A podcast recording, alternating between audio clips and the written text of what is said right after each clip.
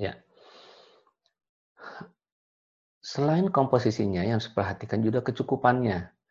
Nah, tab ini menunjukkan angka kecukupan gizi yang direkomendasikan untuk orang Indonesia. Di mana kita lihat di sini bahwa yang saya kasih garis eh, kotak merah ini adalah yang harus kita perhatikan. Ini adalah pertumbuhan anak, anak laki-laki, ya, ini anak perempuan, dan kemudian ini adalah ibu hamil. Kita lihat di sini bahwa kebutuhan protein puncaknya yang paling tinggi itu justru pada anak. Terutama anak usia 13-15 tahun baik-baik pada anak laki-laki ataupun anak perempuan. Anak laki-laki kebutuhan protein sampai 72 gram, anak perempuan sampai 69 gram. Dan ini merupakan kebutuhan protein tertinggi selama masa hidup. Ya. Laki-laki sampai usia lebih dari 80 tahun, paling tinggi 72 itu yaitu pada usia 13-15. Begitu juga perempuan. Kebutuhan tertinggi itu adalah ketika usia 13-15 tahun. Nah, kenapa seperti ini? Karena ketika usia 13-15 tahun, terjadi masa tumbuh cepat kedua. Itu periode di mana tumbuh sedang uh, tumbuhnya sedang tumbuh dengan cepat. Dan setelah itu grafik pertumbuhannya akan melandai. Ya. Kalau pada saat itu kita mampu memberikan suplai nutrisi yang cukup pada anak, maka anak akan tumbuh dengan optimal. Ya. Tapi sebaliknya kalau kalau kemudian kita tidak bisa memberikan asupan nutrisi yang sesuai dengan kebutuhannya, maka anak akan tumbuh tidak optimal. Ya. Sebetulnya di sinilah kesempatannya kalau misalkan kita ingin memperbaiki tinggi badan anak. Kalau sebelumnya anaknya pendek, ya, kemudian eh, apa kita ingin memperbaiki tinggi badannya, ingin pertumbuhannya dioptimalkan, maka kita masih punya kesempatan di usia puber 13-15 tahun. Lewat dari situ sulit untuk memperbaiki. Ya, itu yang disebut dengan uh, catch up. Ya, kita bisa uh, tum kejar tumbuh. Kejar tumbuh itu bisa dilakukan pada terutama uh, setelah 0 sampai 5 tahun adalah pada sekitar usia pubertas yaitu 13 sampai 15 tahun. Nah, Kemudian kalau pada ibu hamil, kita perhatikan di sini, yang pertama perhatikan baik ibu hamil ataupun menyusui adalah tambahan nutrisi. Tambahan nutrisi pada eh, sekitar 300 kalori untuk eh, asupan energinya dan protein sekitar 20 kalori. Nah, untuk mencukupi komposisi tadi, agar komposisi cukup mengandung karbohidrat, lemak, protein, vitamin, mineral, air, serat, ya, dan kemudian jumlahnya cukup, maka kita harus memenuhinya dengan menjaga jadwal mengisi perut, jadwal makan, jadwal dietnya harus ada jadwalnya. Nah, makan itu terbagi dua, ya, makan utama dan selingan. Makan utama harus bisa memenuhi kebutuhan lebih dari 80% kebutuhan nutrisi harian kita. Ya. Makan utama mengandung eh, empat sehat, mengandung komposisi mengandung empat yang disebut dengan empat sehat. Yang pertama harus mengandung bahan makanan sumber karbohidrat. Yang kedua baik itu nasi ataupun jagung ataupun kentang ataupun eh, apa misalkan yang eh, yang terbuat dari tepung terigu misalkan mie boleh sekali-kali gitu ya. Yang kedua harus mengandung bahan makanan protein hewani daging atau ikan atau ayam atau telur. Yang ketiga bahan makanan sumber protein nabati yang berasal dari kacang-kacangan atau produknya. Ya. Kacang apa saja atau produknya tahu misalkan atau tempe atau kalau di Bandung ada oncom ya misalkan. Yang keempat ada sayuran.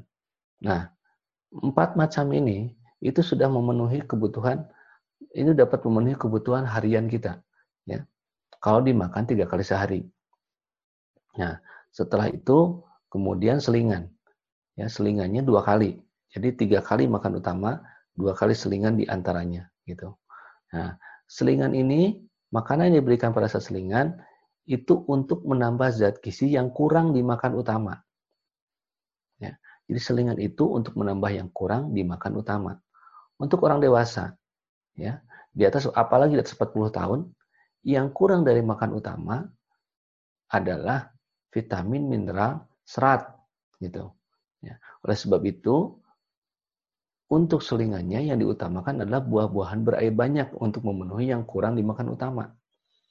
Tapi kalau untuk anak yang tumbuh, ibu hamil, ibu menyusui, gitu ya, orang yang sakit kronis, sebaiknya selain dari buah-buahan, ya, di selingan ditambahkan dengan makanan lain untuk suplementasi energi yang kurang dimakan utama, untuk suplementasi protein yang kurang dan juga untuk mensuplementasi vitamin mineral tentu saja. Jadi selain buah-buahan, ya selingannya harus ditambah dengan makanan lain. Apa pun yang terbuat dari tepung-tepungan juga boleh. Ya, harus mengandung energi dan protein. Ya, energi itu didapat dari makanan yang terbuat dari karbohidrat dan mengandung minyak.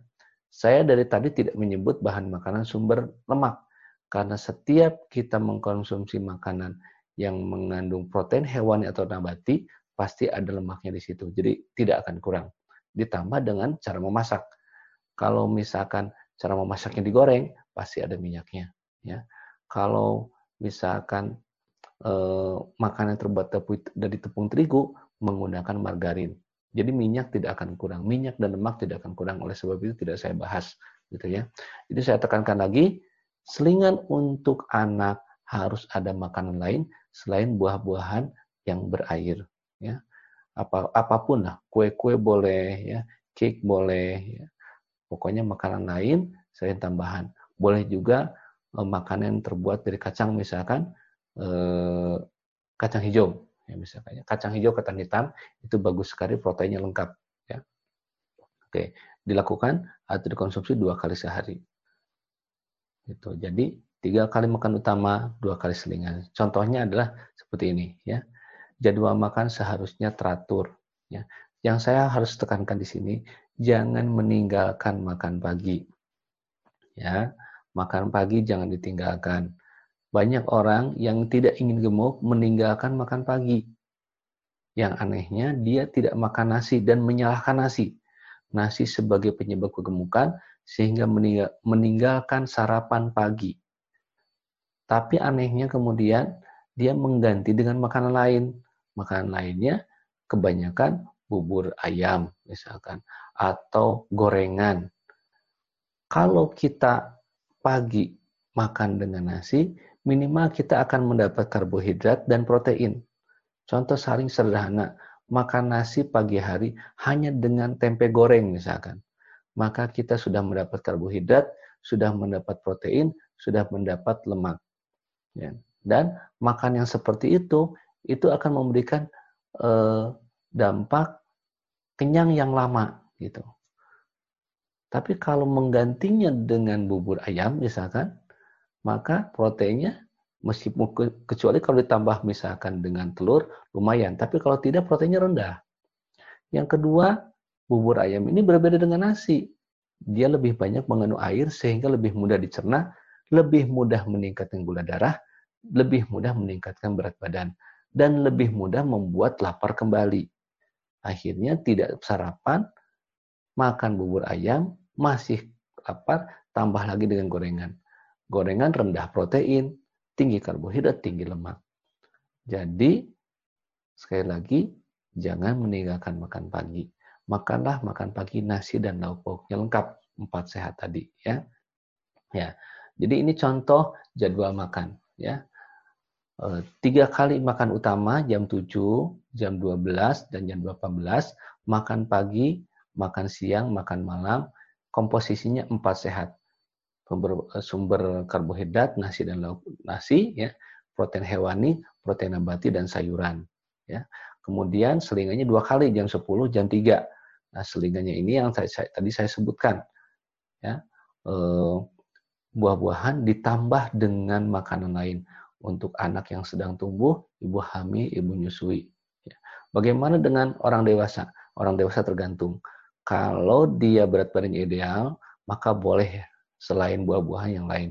Tetapi kalau sudah obesitas, kalau sudah eh, lingkar pinggangnya lebih 90 laki-laki, 90 cm laki-laki dan 80 cm perempuan, kalau kemudian mengalami dislipidemia, trigliserida tinggi, kolesterol tinggi, apalagi gula darahnya sudah tinggi, maka nomor satu stop gula, stop gula, stop gula, nol gulanya nol. Yang kedua tepung, mau tepung terigu, mau tepung beras, mau tepung aci, stop, stop, stop. Karena dua hal yang saya sebutkan tadi, tepung dan gula, itulah yang menyebabkan gula darah Anda naik, itulah yang menyebabkan trigliserida Anda naik, itulah yang menyebabkan kolesterol Anda naik. Ya, jangan tinggalkan nasi, tapi stop gula, stop tepung. Itu pesan saya. Ya, jadi menu makan pas sehat di makan utama itu tidak harus mahal. Penyajiannya bisa mudah. Sebagai contoh di sini, nasi dengan eh, apa sayur kangkung, kemudian ayam goreng, tempe goreng, itu sudah cukup. Ya, cukup. Itu sudah sudah empat sehat. Nasi, kemudian protein hewaninya ayam goreng, protein nabatinya tempe dan sayuran. Ya, ini cukup dikonsumsi tiga kali sehari dengan teratur. Ya.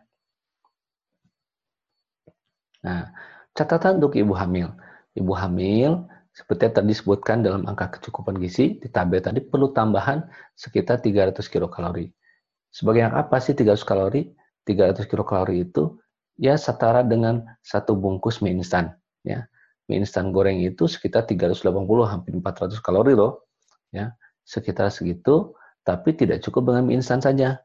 Di luar tambahan yang tiga kali ini, ibu hamil harus ada tambahan 300 kalori ditambah dengan proteinnya 200 gram 200 gram itu setara dengan 100 gram daging. Baik itu daging ayam atau daging sapi atau dua butir telur. Jadi untuk ibu-ibu yang sedang hamil, perhatikan selain makan utama, tambahkan dengan makanan lain yang setara dengan satu bungkus mie instan ditambah dengan satu satu ons ya daging atau baik daging ayam ataupun daging sapi atau dua butir telur. Gitu. Suplementasi zat besi 60 mg elemental ya dan asam folat 400 mikrogram ini bisa ditambahkan dalam bentuk kapsul ya. Cari uh, kapsul yang mengandung zat besi ya ferrosulfat atau juga merek, uh, merek itu yang itunya generiknya atau merek lain dan asam folat harus kurang harus cukup karena asam folat ini yang uh, menunjang untuk uh, apa pertumbuhan sel jaringan sel saraf pusat ya. Susunan saraf pusat SSP ya. dan juga pembentukan neracup pada janin ya. Neracup itu yang menjadi nanti susunan saraf pusat dari mulai otak sampai ke bawah.